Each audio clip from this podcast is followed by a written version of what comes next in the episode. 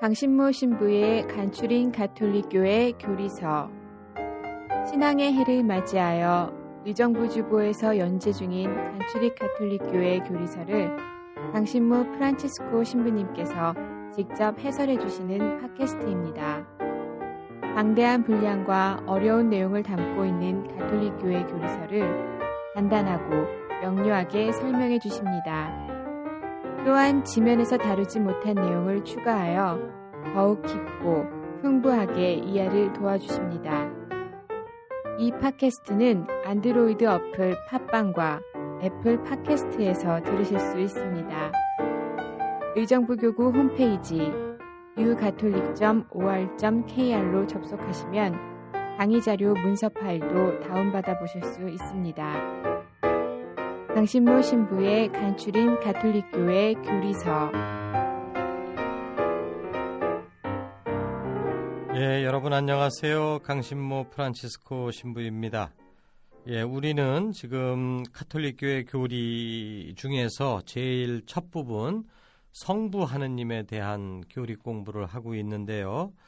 지난 시간에 제일 먼저 하느님의 그 유일하심에 대해서 공부를 했고, 그런데 유일하시면서도 성부, 성자, 성령의 구별이 있다라고 하는 삼위일체에 관한 주제를 이제 두 번째로 다루었고요. 지난 시간에는 전능하심에 대해서 말씀을 드렸습니다. 오늘은 이제 네 번째로 그 창조하시는 하느님이라고 하는 그 하느님의 속성이라기보다는 하느님 성부 하느님의 가장 그 중요한 역할이라고 할 수 있는 부분을 다루도록 하겠습니다. 전능하신 천주 성부, 천지의 창조주를 저는 믿나이다. 사도신경의 성부 하느님 부분에서 전능하심에 대해서 이제 이야기를 하는 거죠. 전능하신 천주 성부. 그런데 이 전능하신 분이 어떤 그 업적을 이루시는가, 그거에 대해서는 이제 창조하셨다, 하늘과 땅을 창조하셨다 하는 식으로 설명을 하고 있습니다. 이제 다음 시간에 천지, 하늘과 땅이라고 하는 그 창조의 목적어, 내용물을 이제 그 자세하게 이제 살펴볼 건데요. 그 전에 이제 오늘 이 시간에는 이 모든 것을 창조하신 분이다라고 하는 이 그 부분에 대해서 설명을 드리도록 하겠습니다. 하느님께서 창조하셨다라고 하는 이 문장은 하느님과 세상의 관계를 설명해주는 개념입니다. 그러니까 하느님은 어떤 분이신가? 창조하시는 분이다. 그러면 세상은, 하느님께서 창조하신 세상은 창조된 세상, 그래서 하느님과 세상이 이 하느님의 창조 행위를 통해서 양자가 이제 이 관계를 맺는 것이죠. 그렇기 때문에 이제 사도신경에서 전능하신 천주 성부, 천지의 창조주를 믿나이다라고 이렇게 짤막하게 이야기를 하지만 이 창조하셨다라고 하는 것이 이제 제일 중요한 그 개념이 된다는 것을 말씀을 드려요. 그런데 우리 그리스도교 신자들에게는 그러니까 사도신경이 아주 우리 입에 배 있으니까 하느님 창조하시는 분이지, 이게 이제 아주 그 당연한 것처럼 이렇게 생각이 되는데, 그렇지만 그 지금까지 뭐 여러 차례 제가 다른 종교들하고 우리 그리스도교를 비교했지만 이 창조의 하느님에 대한 부분에 있어서는 정말로 달라요. 다른 종교들하고. 예를 들어서 불교, 부처님 불교, 이 영적인 세상, 우리 눈에 보이는 게 어찌 보면 다 헛것이고, 진짜는 눈에 보이지 않는 거고, 우리 내면의 본성으로 있는 거고, 뭐 이제 이런 불교 교리가 이제 어찌 보면 우리 교리와 같은 점이 더 많습니다만은, 불교에서는 세상을 창조하신 하느님에 대한 언급은 전혀 없습니다.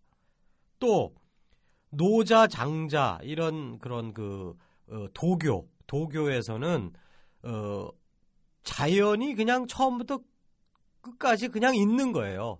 자연 스스로 그렇게 있다. 그래서 어느 시점에 세상을 창조하셨다.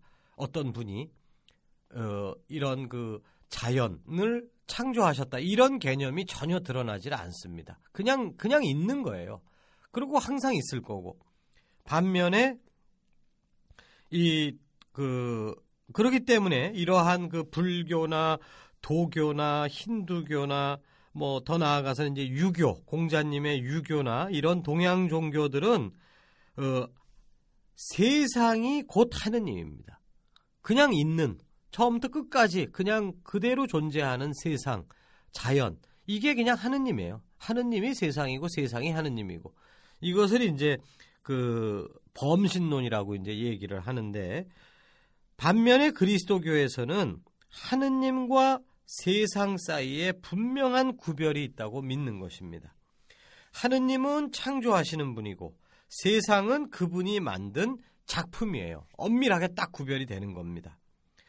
물론 예를 들어서 하나의 그 아름다운 예술 작품이 있다고 했을 때 그 예술 작품과 그것을 만든 예술가는 뗄래야 뗄 수가 없는 그런 관계를 맺는 것이 사실이지만, 그렇다고 해서 여기 모나리자 그림이 다빈치다 이렇게 동일시할 수는 없는 거예요. 그 예술 작품이 곧 예술가다 이렇게 얘기할 수는 없다는 얘기입니다. 엄밀한 차이가 존재하는 것이고 바로 세상과 하느님의 관계도 마찬가지인 거예요. 그렇기 때문에 여기서 이제 그 따라 나오는 이제 결론은 동양 종교들 경우에는 자연이 곧 하느님이기 때문에 하느님의 신성이 이 풀 한 포기 돌멩이 하나에도 그 안에 스며 있다고 생각을 하기 때문에 그 우리 내면을 가만히 성찰해 보면은 내 안에 있는 불성, 하느님의 성격을 그 깨달아 도달할 수 있다라고 생각을 합니다. 그래서 이제 도를 닦는 거예요. 동양 철학 종교에서는. 그러나 창조주 하느님을 믿는 그리스도교에서는 인간이 자기 명상을 통해서 하느님께 도달하는 것은 불가능한 것입니다. 심하게 얘기해서 기도해갖고 하느님한테 간다? 이거 안 되는 일이에요. 우리가 아무리 나의 마음을 비우고 뭐 성찰을 하고 묵주기도 백단식을 하고 뭐 별 수단을 다 써서 기도를 한다고 해도 그래도 사람은 사람일 뿐이에요. 사람이 하느님께 도달할 수는 없다는 겁니다. 그러니까 그 어린아이가 그 아버지의 마음을 알 수는 있죠. 어느 정도 알 수는 있지만 그 어린이가 자기 내면을 계속 성찰하고 들여다보고 해갖고 아, 아버지가 이런 분이구나 이렇게 안다? 그건 안 되는 거예요. 왜? 수준이 다르기 때문에. 아버지와 아들이라는 똑같은 인간관에서도 그런 그 넘을 수 없는 벽이 있는 건데, 이 창조주 하느님을 믿는 우리 창조신앙을 가진 우리 그리스도교에서는 인간과 하느님은 뭐 철두철미하게 넘을 수 없는 벽이 있다는 겁니다. 창조주이시고 우리는 피조물이고. 그렇기 때문에 물론 우리가 하느님으로부터 창조되어 나왔기 때문에 우리 출신 성분이 하느님 출신이기 때문에 우리가 하느님을 느낄 수는 있어요. 어렴풋하게. 그러나 그분을 속속들이 아는 것은 불가능하다는 얘기죠. 그렇기 때문에 하느님은, 우리 그리스도교가 믿는 하느님은 세상과 인간을 완전히 초월하시는 분이시고, 그렇기 때문에 그분은 신비입니다. 하느님은 신비이십니다. 이처럼 우리가 너무나도 쉽게 창조주 하느님을 믿습니다 이렇게 얘기를 하지만, 사도신경 외울 때마다 이제 그거를 고백하는 거 아니겠어요? 그러나 이 사도신경의 이 부분의 말씀은 결국은 하느님께서 세상의 모든 피조물들과는 차원이 다른 무한하신 분임을 인정하는 하고, 그리고 하느님은 신비이십니다라고 고백하는 것에 그 압축된 표현인 것이죠. 그렇기 때문에 우리는 사도신경의 이 구절을 외울 때마다 우리의 무지를 고백해야 돼요. 하느님, 우리는 피조물이기 때문에 당신을 정말로 알고는 싶지만 알 수가 없습니다. 그러면 하느님을 알지 못하면 어떻게 해야 돼요? 신앙생활의 목적이 하느님 아는 건데, 하느님을 우리가 우리 머리로 궁리해서 알 수가 없으니까 이제 우리는 알 수 없습니다라고 겸손되이 고백을 하고, 그러기 때문에 하느님의 말씀을 듣고자 노력해야 된다는 것이죠. 이게 이제 피조물로서의 우리 인간들의 온전한 자세인 거예요. 근데 이제 인간이 이제 이걸 착각을 하는 거예요. 우리가 마치도 그 대단한 존재인 것인 양, 그래서 세상 꼭대기 모든 것을 다 알 수 있는 양 착각을 해서 할 때 이제 신앙생활이 제대로 이렇게 진보할 수가 없는 것입니다. 성경 안에서 이제 가장 강조하는 덕행, 우리는 흔히 사랑을 가장 강조한다라고 생각하기 쉬운데, 사실 사랑이라는 것은 결실이고 열매예요. 성경에서 더 강조하는 건 뭐냐 하면 겸손입니다. 겸손. 인간아, 너가 인간임을 깨달아라. 이거 머리로 쉽게 깨달을 수 있는 건데 현실에서는 이걸 잘 못 깨달아요. 특히 젊은 사람들은 이거 못 깨닫습니다. 왜? 너무 에너지가 넘쳐갖고 내가 다 알 수 있는 것처럼 그렇게 생각을 하는 거죠. 그러니까 신앙의 길은 첫 번째 발자국은 겸손인 것 같아요. 저는 피조물입니다. 그렇기 때문에 나의 한계를 인정하고 고백하고, 그러니까 저는 창조주이신 당신이 필요합니다. 그리고 당신의 말씀을 듣겠습니다. 순명. 이런 식으로 이제 이렇게 넘어가는 거죠. 그리고 나서 하느님 말씀을 잘 들어보니까 산다는 것은 곧 사랑하는 거구나. 사랑하는 삶을 살아야 되는 거구나. 그거를 이제 알게 돼서 마지막 결론으로 사랑의 삶을 사는 거예요.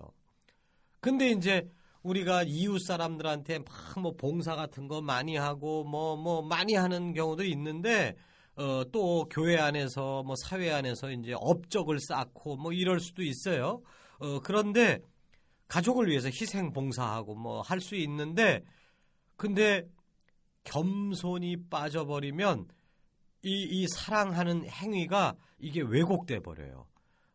막 그냥 내가 뭘 좀 사랑의 행위를 조금 하긴 했는데 거기서 이제 잘난 체를 하는 거죠. 나를 존경해라 이런 식으로.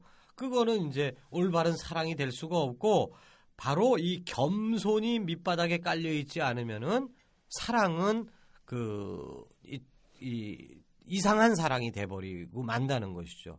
그러니까 이 겸손이라는 게 잔치집에 가고 윗자리 안 앉고 아유 됐어요 저는 그런 거는 일반 사회에서 이제 겸손이라고 얘기를 하지만, 그건 겸손이라기보다는 예의 범절에 가까운 얘기고, 우리 신앙에서 얘기하는 겸손은 인간이 인간임을 깨닫는 겁니다.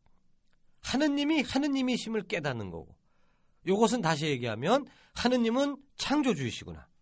그리고 우리는 피조물인 인간이구나. 요거를 명확히 깨달으면은 하느님과 인간의 관계가 제대로 딱 정립이 되는 거죠. 요게 겸손이에요. 마무리하는 의미에서 시편 9절 한 구절만 읽어볼게요. 주님께서는 하늘 위 높다랗게 어미를 떨치셨나이다. 시편 8장 2절, 또 시편 144장 3절, 그 위대함은 측량할 길 없나이다. 세상 모든 것 위에 어미롭게 초월하시고 계신다는 거죠. 그리고 그 위대하심은 인간으로서 도저히 측량할 길이 없다. 이 시편의 저자는 이렇게 창조주 하느님에 대해서 이렇게 고백을 하고 이걸 뒤집으면 인간의 한계성을 이제 고백하는 것이 된다는 말씀입니다.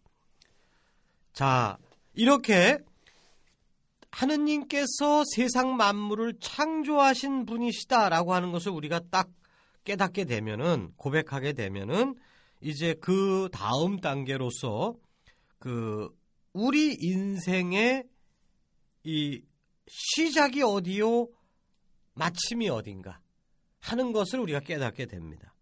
자, 우리는 어디서 왔죠? 하느님이 창조하셨어요. 그렇다면 나는, 우리 인간들은 하느님이 창조한 그 피조물들이니까 어디서 왔는가? 하느님으로부터 온 거죠. 하느님이 창조하셨으니까. 그리고 또 어디로 가야 돼요? 창조하신 분께로 가야 되는 거죠. 그러니까 우리 인생의 출발점이 하느님으로부터 시작해서 하느님께로 간다라고 하는 우리 인생의 방향이 이렇게 정립이 되는 것입니다. 반면에 동양 종교들은 그 자연이 곧 하느님이라고 생각을 하기 때문에 이렇게 그 시작도 없고 목적도 없다라고 얘기하면 너무 심한 얘기일 수 있지만 엄밀히 따져보면 정말로 그래요. 그 세상사를 한번 보십시오. 그 제 어렸을 때 천자문을 배운 적이 있었는데 그 다른 건 뭐 다 까먹었지만 그 저 별진 달수 잘숙 날일 달월 차령 기울측 1월 영측이라고 하는 그 천자문 첫 페이지예요. 한 4~5번째 나오는 건데 그 달과 해와 달은 차고 기운다 이런 뜻이죠. 그러니까 특히 달 같은 경우에 이렇게 초생달서부터 시작해서 보름달로 점점 커졌다가 그 다음에 어떻게 돼요? 금음달로 점점 해갖고 없어진 것 같은데 그 다음에 다시 초생달이 나가고 다시 점점 반달 해갖고 보름달 해갖고 이거 이 사이클을 한 1년 돌다가 멈추나요? 아니죠. 이거는 세상 창조 때라는 말이 안 쓰죠. 거기서는. 처음부터 이런 거예요. 세상이라는 게. 모든 것은 변화되는데 끊임없이 변화하는데 계속 도는 겁니다.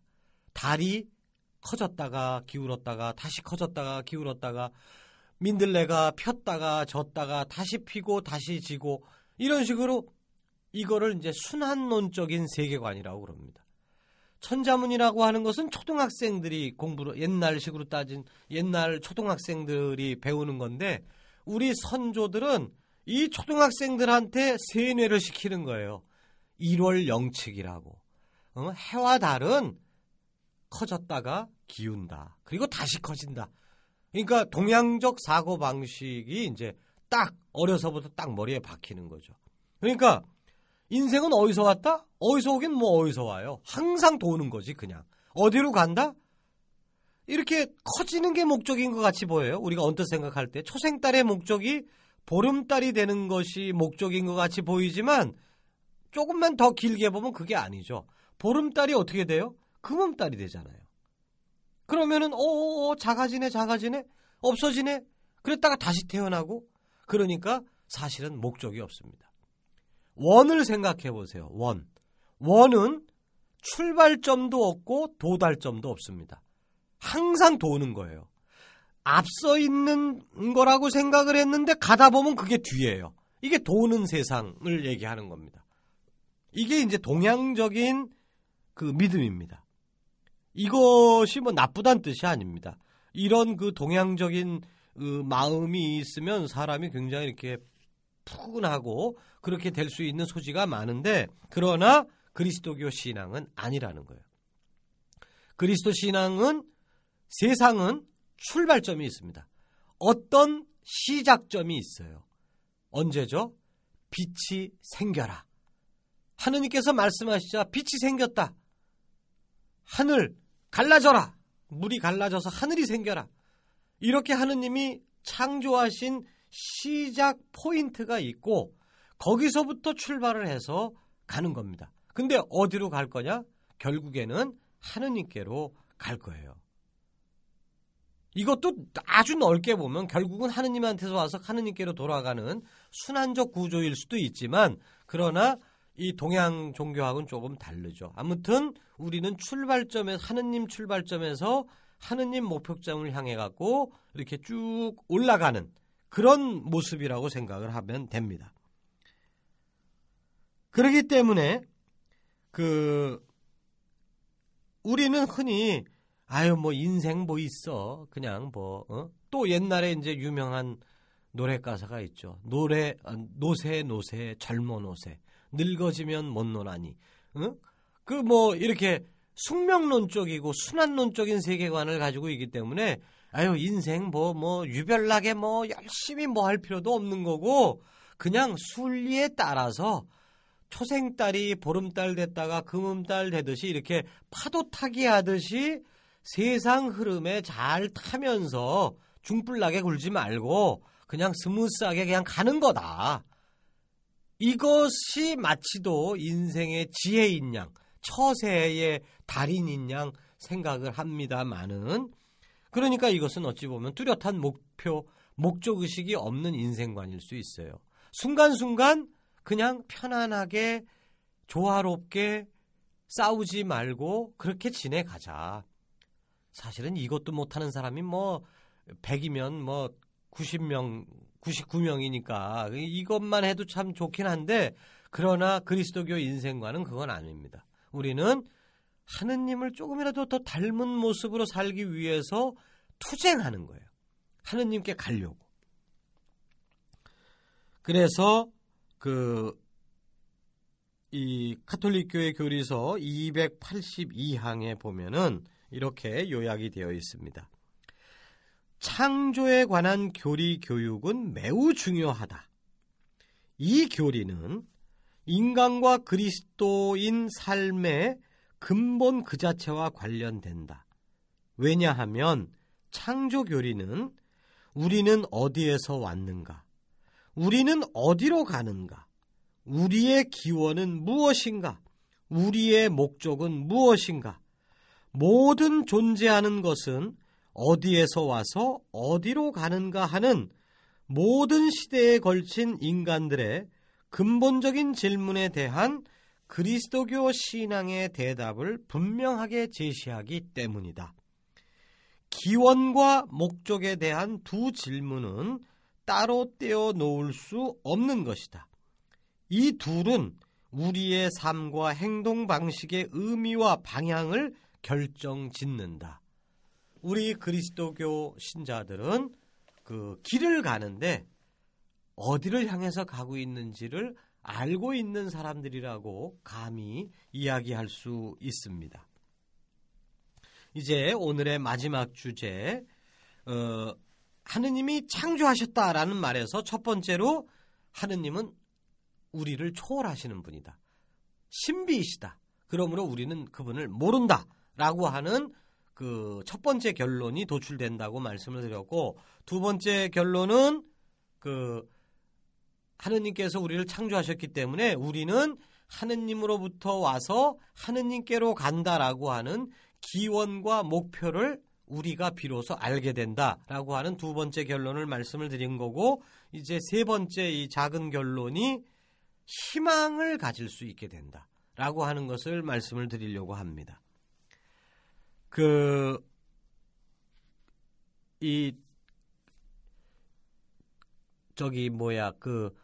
아브라함 이야기에서 아브라함이 이 창세기 이 15장에서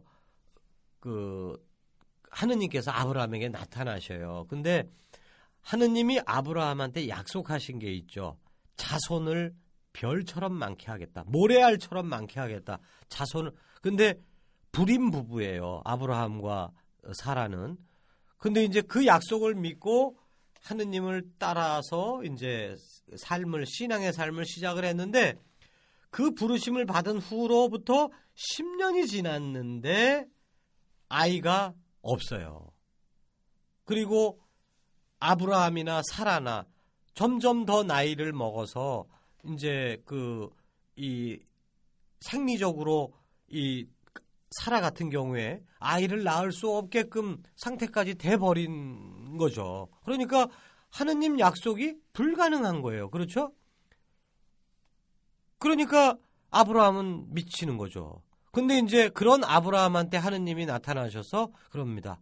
아브라함아, 그 전에 했던 약속을 반복하셔요. 너의 자손들이 많아질 거다. 뭐 이런 약속을 또 한번 반복을 하시니까 아브라함이 사실은 화가 났어요. 그래갖고 하느님, 근데 이제 아브라함은 점잖으시고 예의가 바른 분이니까 하느님께 삿대질까지는 못하고, 하느님 되지도 않을 소리 하지 마시고요, 우리 현실 가능한 해결책을 찾읍시다. 그러면서 하느님, 저희 집에 아주 충실한 종이 하나 있는데 그 사람 통해서 제 상속자를 삼겠습니다. 그러니까 양자 드리겠다 얘기죠. 그러니까 하느님이 아니다, 너 아들 낳을 거야, 이렇게 얘기를 하시는 거예요. 믿을 수가 있는 얘기예요? 못 믿죠. 그러니까 갑자기 하느님이 야, 너 밖으로 좀 나가자, 나랑 같이. 그리고 이제 밖으로 나가요. 나가서 밤하늘의 별을 보여주시면서, 별이 뭐 그냥 수도 없이 많죠. 봐라, 내가 너에게서 자손을 저 별들만큼 많게 해주겠다, 그렇게 말씀을 하십니다.